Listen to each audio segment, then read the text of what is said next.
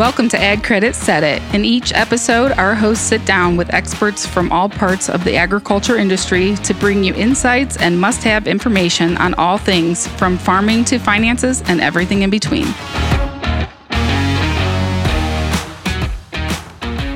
Hey everyone, and welcome back to another episode of Ag Credit Set It. I'm your host, Matt, along with my co host. I'm Libby Wickstead. Back together again. So, Libby, what are we talking about today? So, we have Robert Moore with us today, who is an attorney with OSU Agricultural and Resource Law Program, and he specializes in farm estate transition tax and business planning. So we are in for a treat today. I think this is uh, something that's going to be a lot of good information, especially when you look at the average age of a farmer that we always hear. You know, farmers are getting older, so the long term health care is. That's probably a topic that needs to be brought up more, but probably isn't a lot at the dinner table for a lot of these operations. So, so we'll get right into it. So, Robert, thanks for joining us, sir. And uh, why don't you go ahead and tell us a little bit about yourself, your background, and uh, everything. Okay, well, I grew up on a dairy farm in Coshocton County and uh, started my career at Ohio State, working in Fairfield County as the uh, ag educator there. Then moved into the ag econ department. And uh, while I was at Ohio State, I decided to go to law school at night.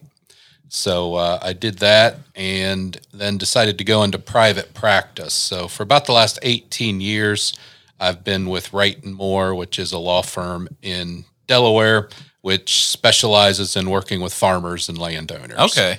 And then earlier this year, I had an opportunity to go back to Ohio State uh, in the Ag and Resource Law program and decided to do that. So that's what got me here. Back, back, back at Ohio State again. Yep.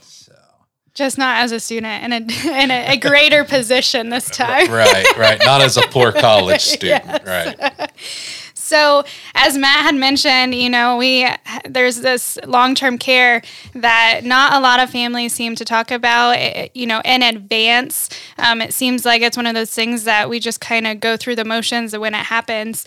But can you tell us a little bit about long-term care and what that truly means when you sit down and look at it?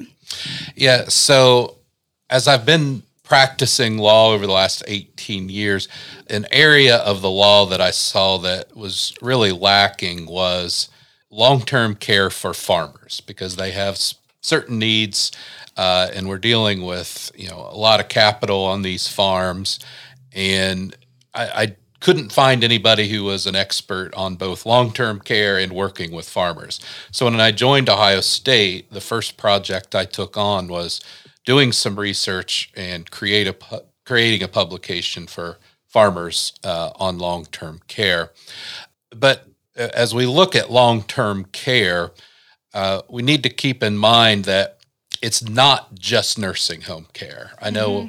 uh, before I kind of started looking into it, I just thought long term care means automatically nursing home care. Right. That's the first thing that comes but, to my mind when, when you start talking on that. But what the statistics show is that actually about a third of long term care is done in the home by family members or friends at no cost.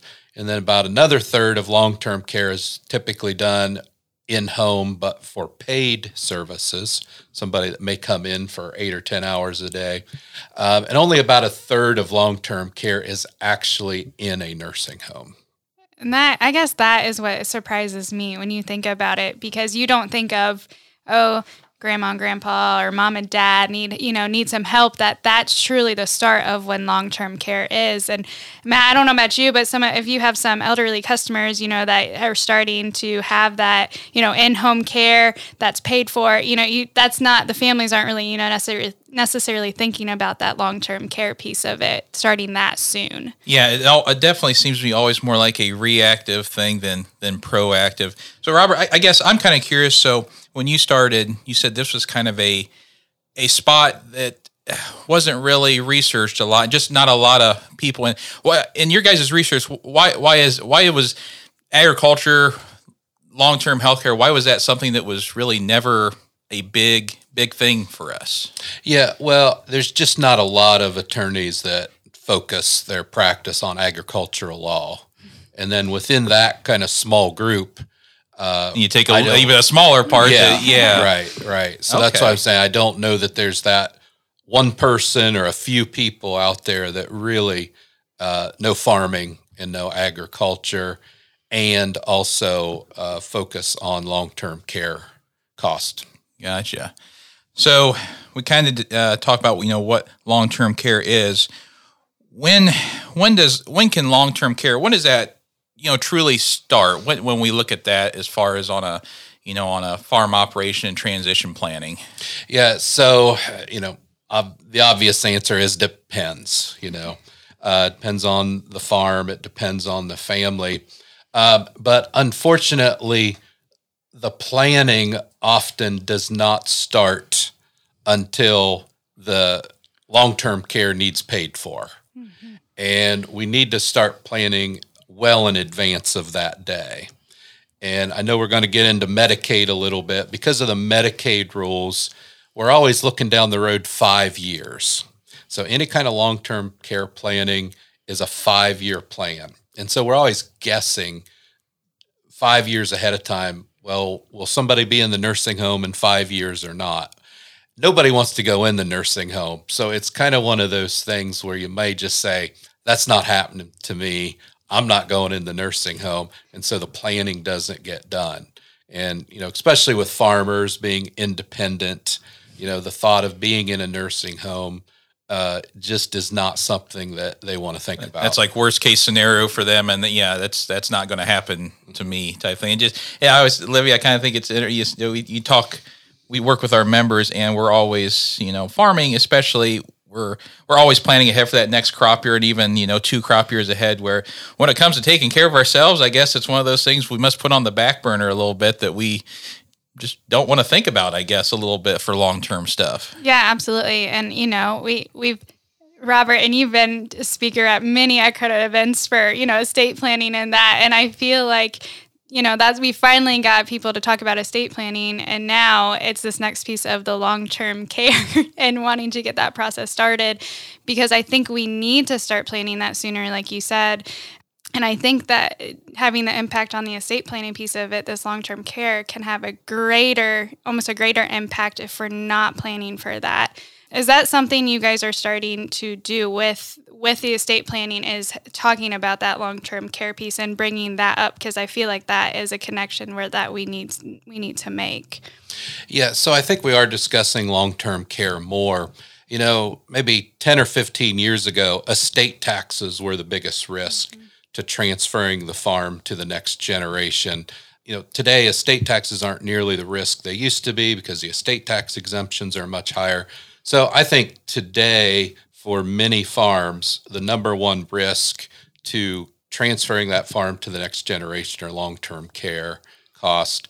You know, not only are farmers getting older, but people are living longer. And mm-hmm. that's a has a big impact on the number of years of long term care that we might need. The average 65 year old will need three years of long term care, again, on average. And like I was saying before, usually about one year of that's in home with friends, family taking care of you. Uh, about one year of that is in home care. And the average in home care cost is about $60,000 a year. And then another year in the nursing home. And in Ohio, uh, the average nursing home costs about $90,000 a year. Okay. And so those costs can be different from each state. Is that correct? yes, correct? yeah, definitely. the The state you're in has a big uh, impact on what long term care costs. But even within Ohio, the more rural uh, long term care facilities will be less expensive, whereas uh, the facilities in Cleveland, Com- Columbus, Cincinnati are more expensive. So there's quite a range in Ohio as well. So, Robert, we you, you you touched on the five year look back period. Can you kind of go into that for me and just kind of explain what we're looking at there? And does that kind of take a play in with Medicaid and all that fun stuff? Yeah, so that's a Medicaid rule. So let's kind of summarize uh, how Medicaid plays into this. And also, just to make clear, there's Medicaid and there's Medicare. Medicare really doesn't help with uh, long term care cost. So we're talking Medicaid, and Medicaid is the state and federal program that uh, assists people with their health needs when they do not have the resources to take care of themselves. So to qualify for Medicaid, you can own almost no assets. For an unmarried person, you can own only $2,000 of assets and be eligible for Medicaid. So no farmer qualifies for Medicaid right, Right. off. Right. So then we have to decide well, if we want to qualify for Medicaid, what do we do? Well, that means gifting your assets away. And the five year rule says that if you gift, if you make large gifts of farmland, equipment, livestock, whatever it is, that you're ineligible for Medicaid for five years.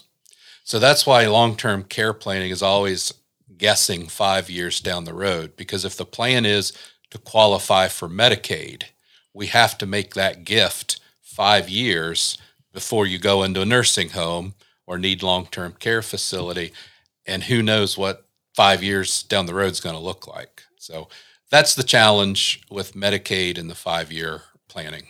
Are there changes? Uh, anything come in the future from that five five year that you know they're looking at trying to change anything on that? Yeah, so back in I think it was 2006 or 2007, it went from a 3-year look back period to a 5-year look back period. Okay. Uh, There's talk of it going to 7 years. It probably will, but I've not heard that that is anytime soon, but yeah, it's likely going to go to 7 years, maybe even 10 years. Which just makes uh, the transition planning look and preparing for this uh, that much.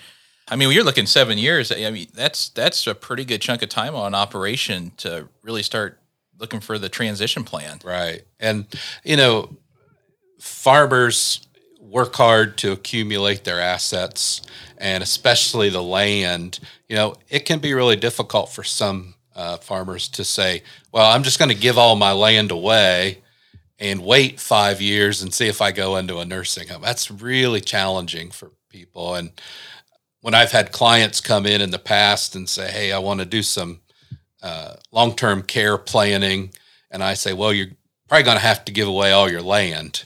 You know, the the discussion can turn very quickly of, well, what else can I do? Yeah, absolutely. Um, so it's another challenge with long term care is if you own very much land at all, you are not going to be eligible uh, for Medicaid.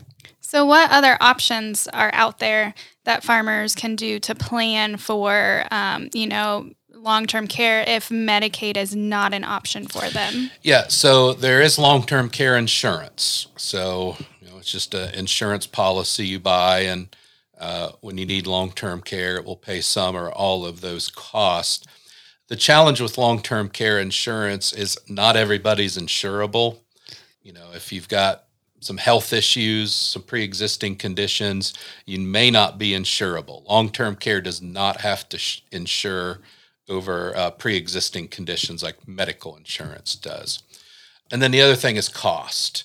You know, if you wait till you're 70 years old to get long term care insurance, that's going to be a big chunk of money. So I tell people, you know, start looking at long term care insurance, you know, when you're in your 40s, 50 years old, something like that. Really, that soon? Yeah, yeah, to make it affordable. To make it 'Cause afford- okay. It gets very costly very quick. So, it's kind of similar to like life insurance. The Yes. kind of the sooner you start, the better off you That's are. right. Yeah, the lower the premiums will be. And there are many different kinds of policies. Um, there are long term care policies that if you don't use the policy for long term care, your heirs can get the death benefit in that month, but that amount. So uh, that's become pretty popular because some people are saying, well, if I buy long term care, I may never use it. Yeah. Well, if you add on kind of the life insurance component, you you can make sure somebody gets to use that money that way. So that seems to be a pretty popular plan. Um, but there are some other strategies as well. Probably for the people I've worked with the most, which are medium to uh, large farms, we kind of take a wait and see approach.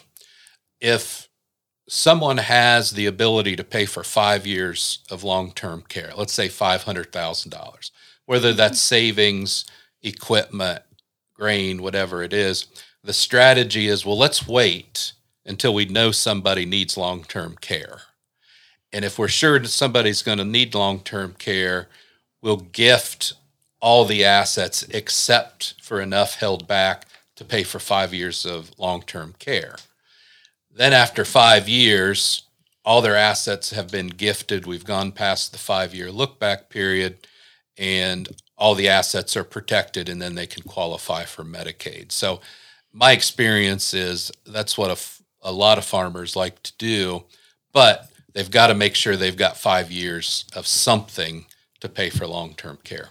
And, and, that five year, I'm just kind of thinking here. So, say if uh, these guys move their farm into a an LLC or a corp, the, the five year rule kind of still apply from their owner. Is if they still have moved it to uh, you know kind of a different entity or something like that? Yeah. So using business entities don't really help because it still gets counted as an asset. So it's still okay. going to disqualify you for Medicaid. So there's some advantages, maybe tax wise, liability wise, but just transferring assets into an entity really does not have an impact on qualifying for Medicaid.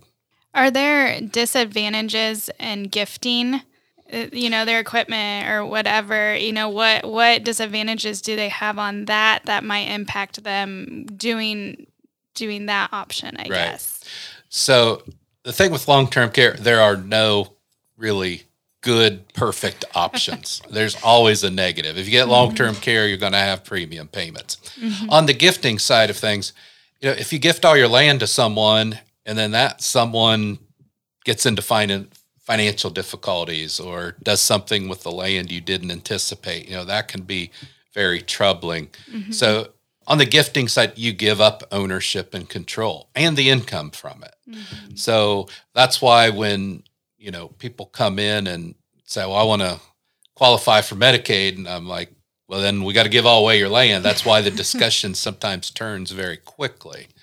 We can use irrevocable trusts um, that's where you gift the land away, but it goes into an irrevocable trust, which protects it from creditors and you know poor management and uh, poor money management. So if if you want to gift the land away, but you want to make sure it doesn't get sold mm-hmm. or creditors don't force the sale, we can use an irrevocable trust, which would hold that land for the beneficiaries maybe for a lifetime or two lifetimes. So uh, we can still protect it, but no matter what, whether we just gift it, use an irrevocable trust, you have to give up ownership and control, and that's very important. Yeah, I guess I can see that. Uh, you know, is very difficult for some farmers to when you when you hear that, you know, giving away basically everything you've worked to build. It's it's got to be a very tough conversation. Robert, how do you when when you when you are in those tough conversations, you know that guy, you know, kind of like, hey, I want to do something different, or no, I, I don't want to do something like this. What steps do you take? How do you kind of work with them to help them, you know, get to that uh, you know that transition time? Yeah. So the first step really is seeing what kind of risk is there to long term care. I mean, if somebody has enough income that they're going to be able to pay the long term care costs, maybe it's Social Security retirement, land rent. Now, sometimes there's enough income there to pay for long term care insurance, so we shouldn't be giving all the assets away. So that's really number one is is you know what kind of income uh, can we expect you know once you would quit farming and go into a nursing home, and then if there isn't enough income, what are we, you know, lacking in income? How big a gap do we have? And can we cover that with savings? Can we cover that with crops?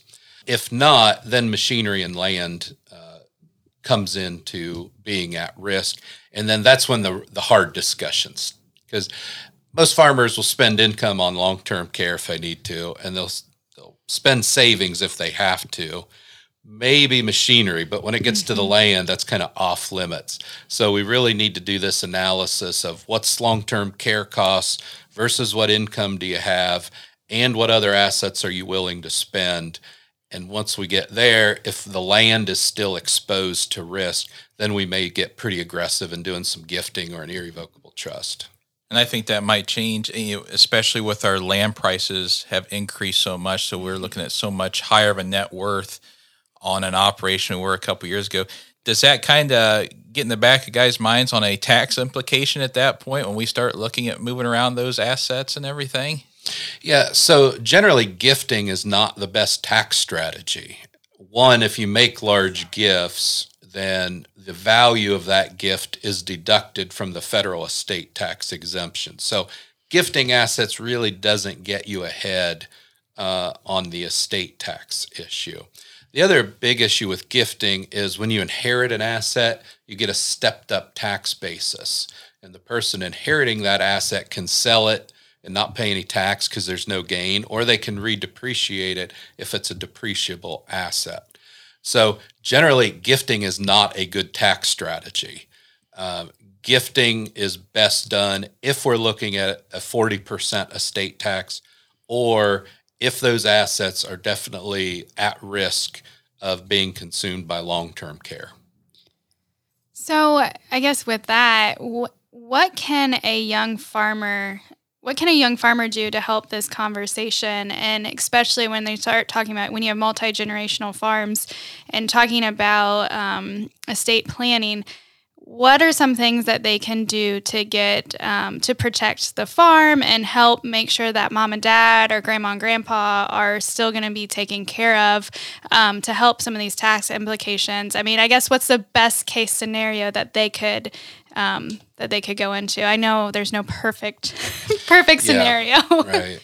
So i would say the first thing is to become educated on what long-term care is what the costs are how it works and then also kind of do an analysis of how exposed is the family, how exposed is the family farm to long term care cost.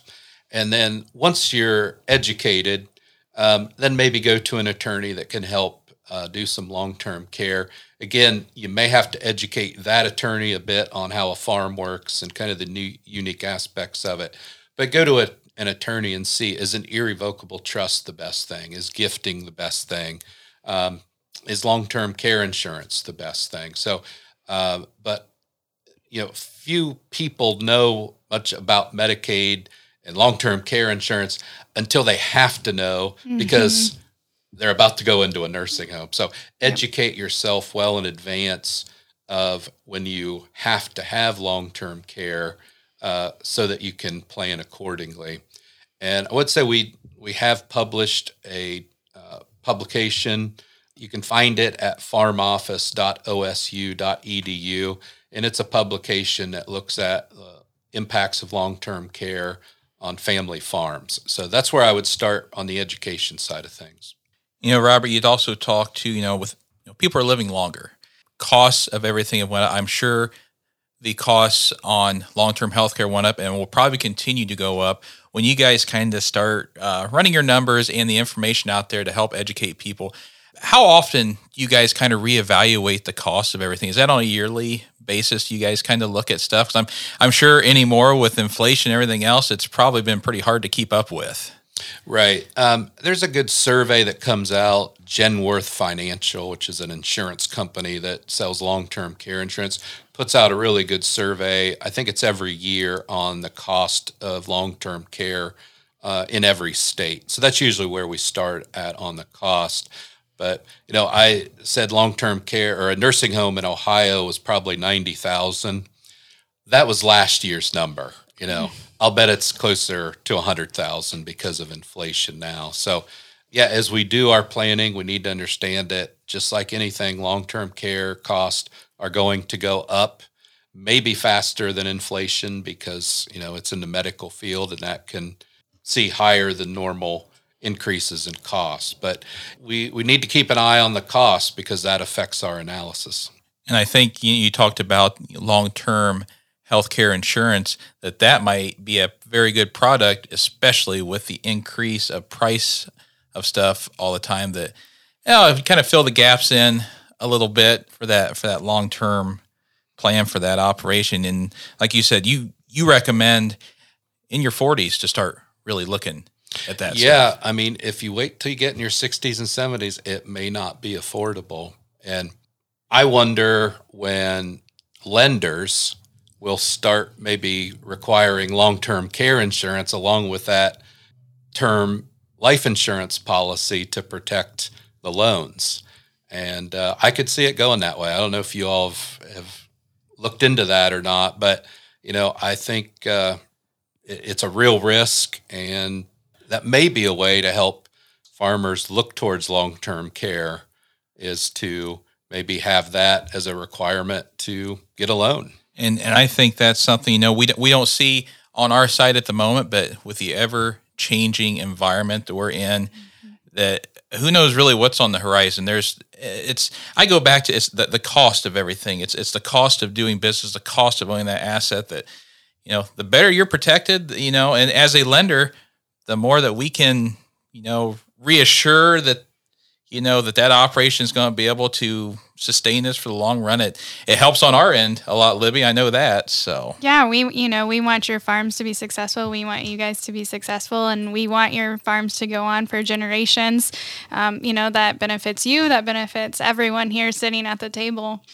Well robert i want to thank you for being on our podcast today. This has been some great information and you said uh, you guys have uh, what was your uh, information again? If people want to uh, look up stuff that you guys have for long-term health care? Yeah, so we just came out with a publication about a month ago. It's called Long Term Care and the Farm. It talks about everything we've talked about today, but in a lot more discussion. And you can find that at farmoffice.osu.edu. It's under the Ag Law Library. Um, but I'd encourage you to to take a look at that and uh, you know make that your first step in your long term care planning. And we'll be sure to put that uh, in our show notes for everyone to be able to look up. So. And they have in their um, ag law section, they have a lot of good information in there that I would encourage everybody to go in and, and look at. They even have a blog. I get their blog emails all the time with, and like I said, there's a lot of good information in there and I do want to give a plug for um, Robert, his their um, office, their law office that he is a part of. They have done fantastic work for um, a lot of our farmers in the estate planning, succession planning piece of it, um, and even for my husband and I. And they've done a great job. So they are a great resource, and they're located in Delaware. Um, and you guys have another there's another location too, right? There, there is an office in Celina now yes. too. Okay. So they have expanded um, a little bit across the state. So if you guys are looking for um, a succession planning attorney, you know, uh, look at the Wright and Moore office, and they are a great resource as well. Referred by Libby herself. Hey, I tell everybody because we've had such a great experience working with their office. Well, thank you everyone for being part of the podcast today. If you want more information on anything, be sure to contact your local Ag Credit office or look us up on agcredit.net. I'm Matt here with Libby, and we will catch you on the next episode of Ag Credit Set It. Thank you for listening to Ag Credit Set It. Be sure to subscribe so you never miss an episode. While you are there, leave us a review to help others find the show. Let's talk ag in between episodes. Follow us on Facebook, Twitter, and Instagram at Ag Credit. For more tips and resources, visit agcredit.net.